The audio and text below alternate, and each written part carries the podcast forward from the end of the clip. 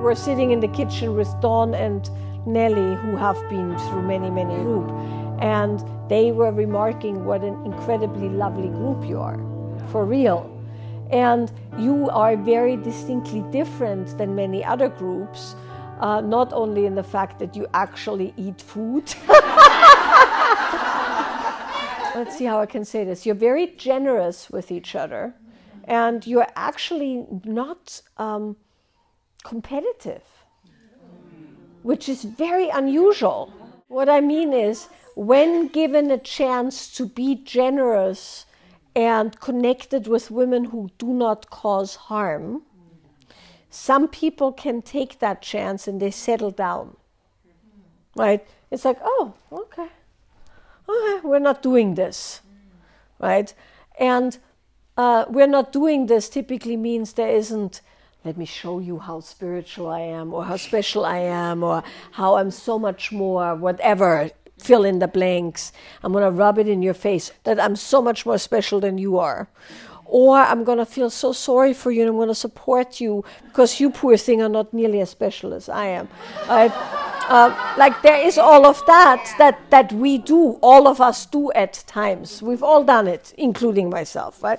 We get into these modes where we need to find a place. And I write about this somewhat in my book. We're a little bit like chickens in the sense that, for the same reasons that we talked about in the beginning, right, as women in a circle, in a tribal construct, we need to know our place. This is super important. When you live in a tribal construct, everybody has a job. And it's not that one job is better than the other job, it's that everybody needs a job and everybody has a job. And so everybody is a functioning member of an organism. And we're built like that. And so uh, it's not that women have never been competitive, they've always been competitive because we needed resources. We needed uh, a father for our children who would stick around and hunt some food or kick the neighboring uh, you know tribe's ass or whatever so but what it is is typically when women are somewhat okay with with feeling that is you go into a room, you assess where you stand, you settle down there. Right? You kind of know where you are at, and this is not higher or lower. So it's not like the chickens with the you know the alpha chicken and the omega chicken, but it is something like that, as in everybody has a place.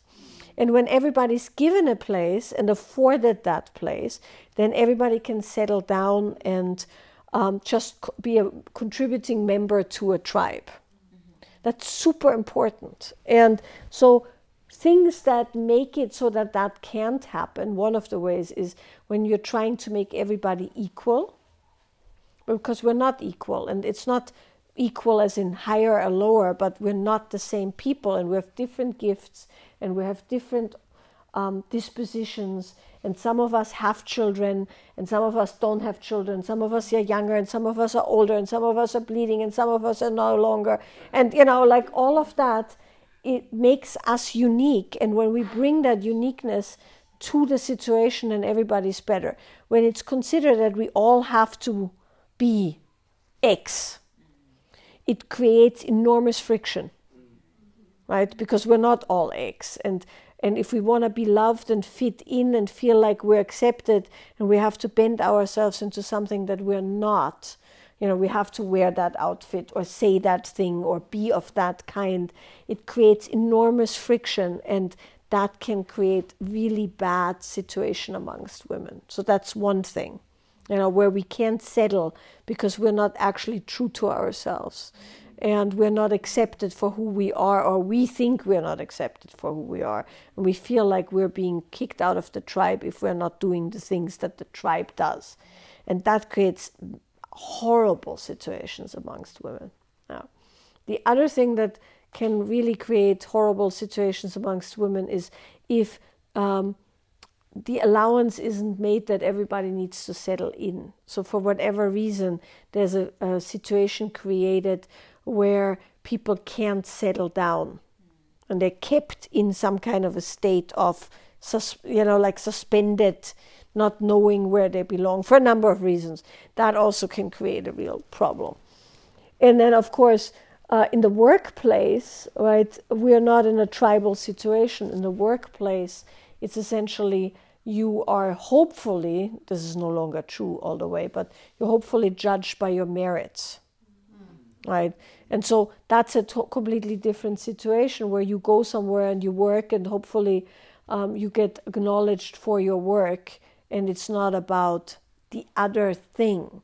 And that can also cause a bit of a friction when you're used to um, just being taken for face value and then suddenly you have to adjust that when other people question your value. Mm-hmm. Right? They don't think you should be where you are based on who you are, who you are, but you, you're supposed to be somewhere based on some artificial you're not among you know the you're not among the cool girls or whatever right like that kind of stuff creates real trouble so coming back to you as a group you're not that and i think one of the reasons you're not that is you all actually have a life um, you know and jobs and careers and um, went to schools and raised children or are having children and you know work with people and all of that.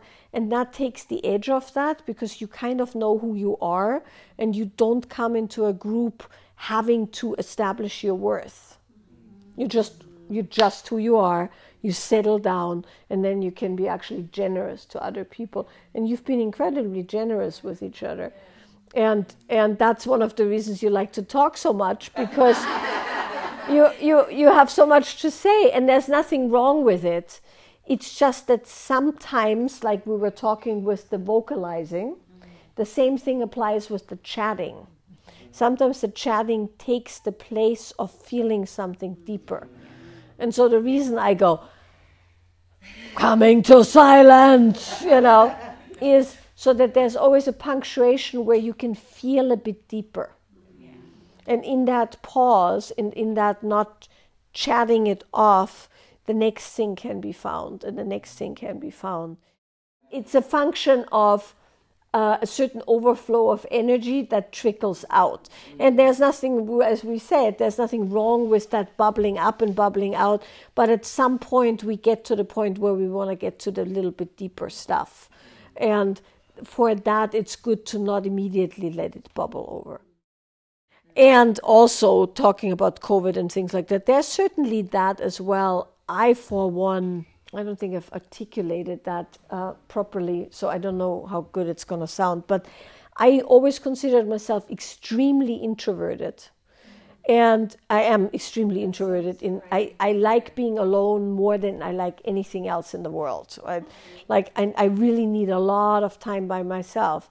But I'm kind of cured.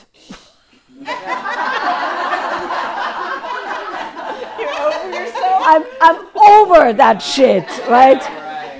And after, after COVID, right? Like I, I could really feel how much of that was also a mechanism, like a, prote- a protective or coping mechanism.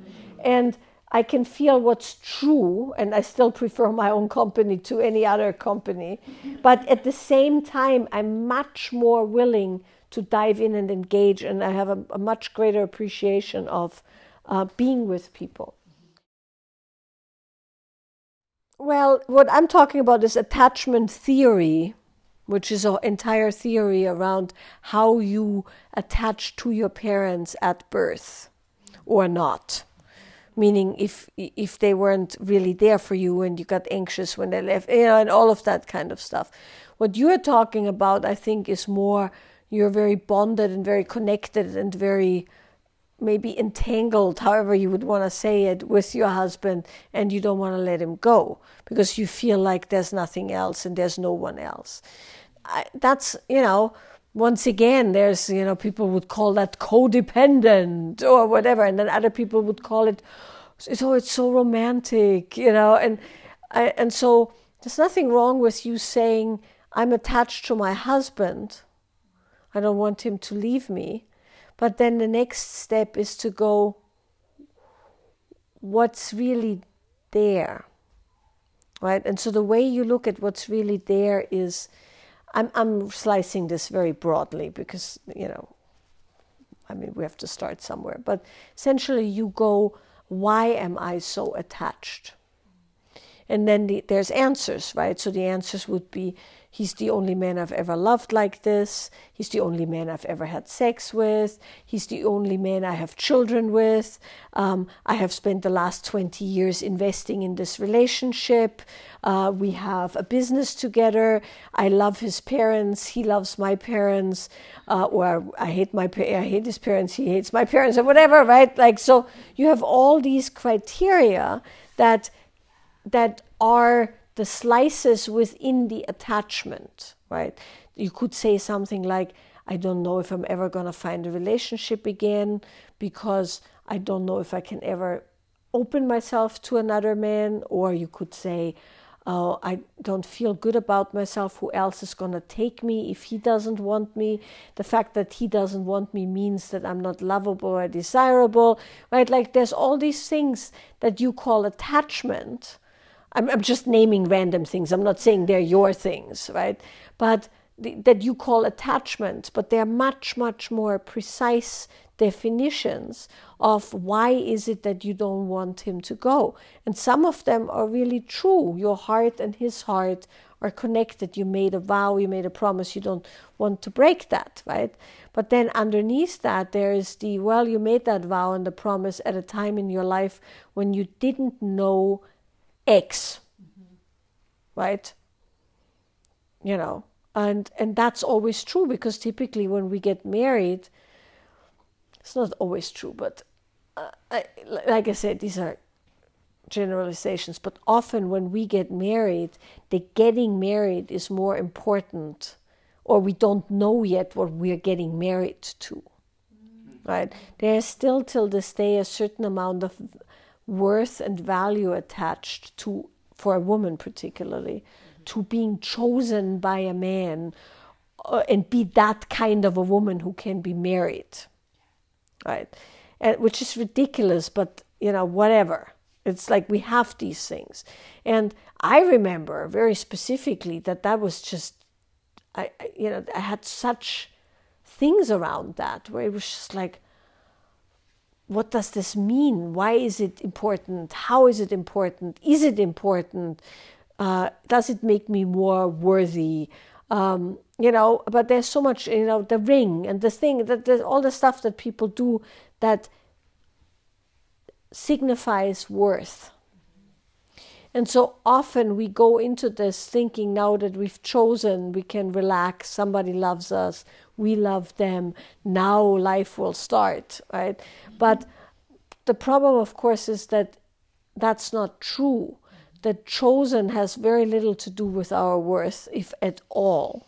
It has to do with all the things like how we saw our parents act or how we not want to be like our parents or the people in relationship what society wants of us our biological urges like having children having a good provider or being a good provider. And like it has very little to do with that. And then of course there's biochemistry you know bonding hormones and shit like that uh, where you know you're just you don't know what the hell you're getting yourself into because you're in this fog of hormonal madness, right? And that goes both ways. And so then eventually all of that settles. I used to have a client, she would say, Well, and then, you know, I'm dating the guy, and then we're at the stage, and suddenly the dick fog settles, she would say.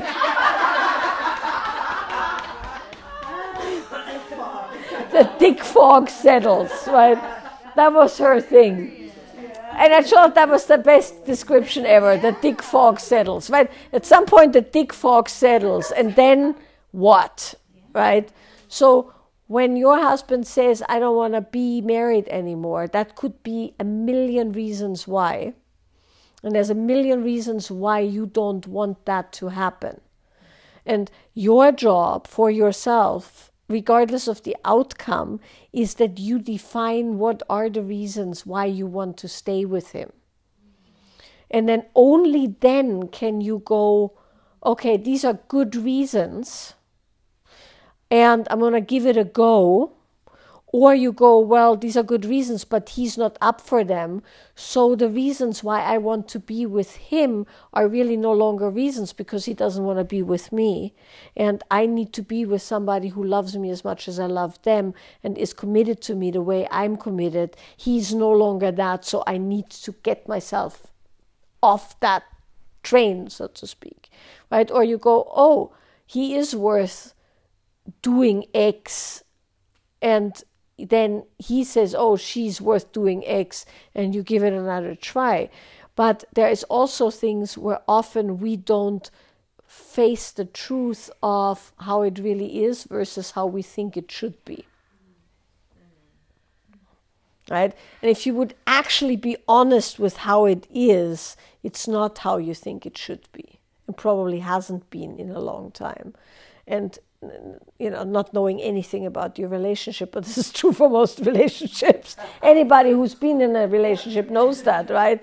Is where you go, wait, I, I thought it was this, but it's not, right?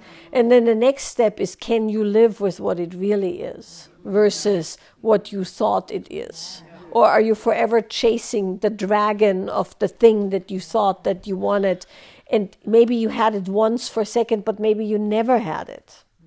Well, and that's the honesty. And so there is when when a guy says to you, "I don't want to be married to you anymore," you must take notice.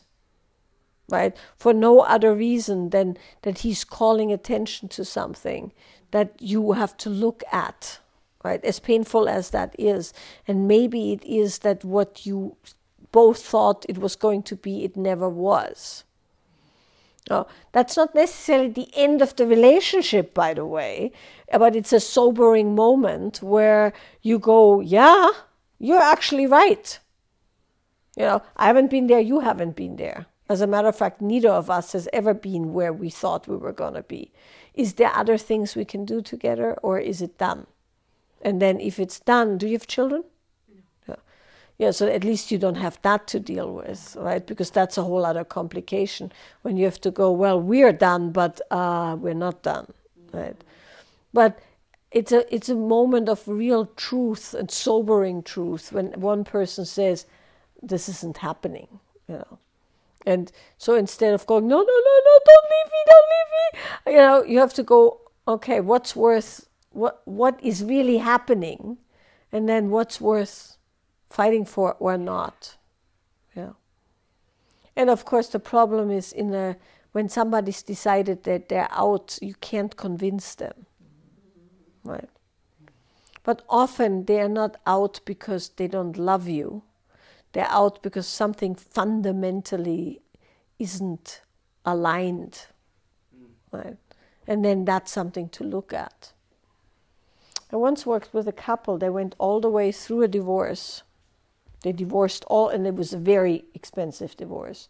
And that was the whole purpose. Was like they, they couldn't. There was something that they couldn't deal with that had to do with the money situation and the dependency of that. And they went all the way through divorce, and I was very closely involved with the entire process. And then they got back together, and they're still back together.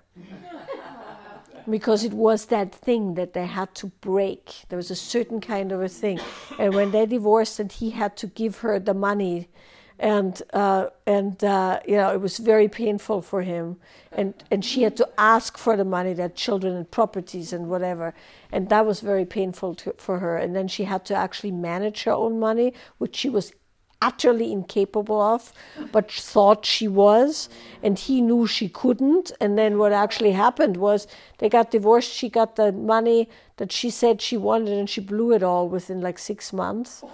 Mm-hmm, a lot of money. And then she went like, "Oh shit, I now understand why he never trusted me with money." because she had this whole you just, you know, mansplaining me essentially and all of the stuff. She didn't know how to deal with money. And she blew her entire divorce settlement. She really thought she knew what, she, you know, and he was really wrong at not wanting her to manage their money. And then they did all of that. And then, uh, you know, it, it was, in all fairness, we have to say that she admitted it, and he had enough wherewithal not to go, I told you so. Right? Which took something, I think, of both of them. And they were very good, they were very good people. Um, and so he didn't go, you know, so he went like, wow, okay, all right, I told you so. But he didn't say, and she went, oh shit, he was right. And she, she kind of fixed it. They, they still have a really good relationship, but they never got their stuff tangled up again. So there's many ways to have a relationship, and there's many ways to look at a relationship and to just say i'm so attached to this guy is selling yourself short in the sense that it doesn't even begin to touch what's really happening so i'd encourage you to really really with the help of someone or with some friends who really know you and are actually in your corner, not just going, "Oh, dump him, son of a bitch," you know, but but who go who go, "Well, I mean, in all fairness, you do this or whatever, right? And just really pick it apart and see what's why are you so attached, and what of that is really yours to to to work with, you know? and what can you influence and what can't you influence. That's why I'm saying good friends who are actually. Um, who are actually wanting the best for you. But yeah, not everybody can deal with that. But you know, the problem also is not every counselor can deal with it. Yeah. Right? That's the other problem. I mean, for every good counselor out there, there's uh, a few who are projecting all their shit onto you. We've all had them, right? I mean, where you're just like in the aftermath, you're like, what? Right? And it's just like so you can't believe the, the shit that was put on you and that, that that's equally possible as a friend doing it. So you're always rolling the dice and that's why good distinction is important.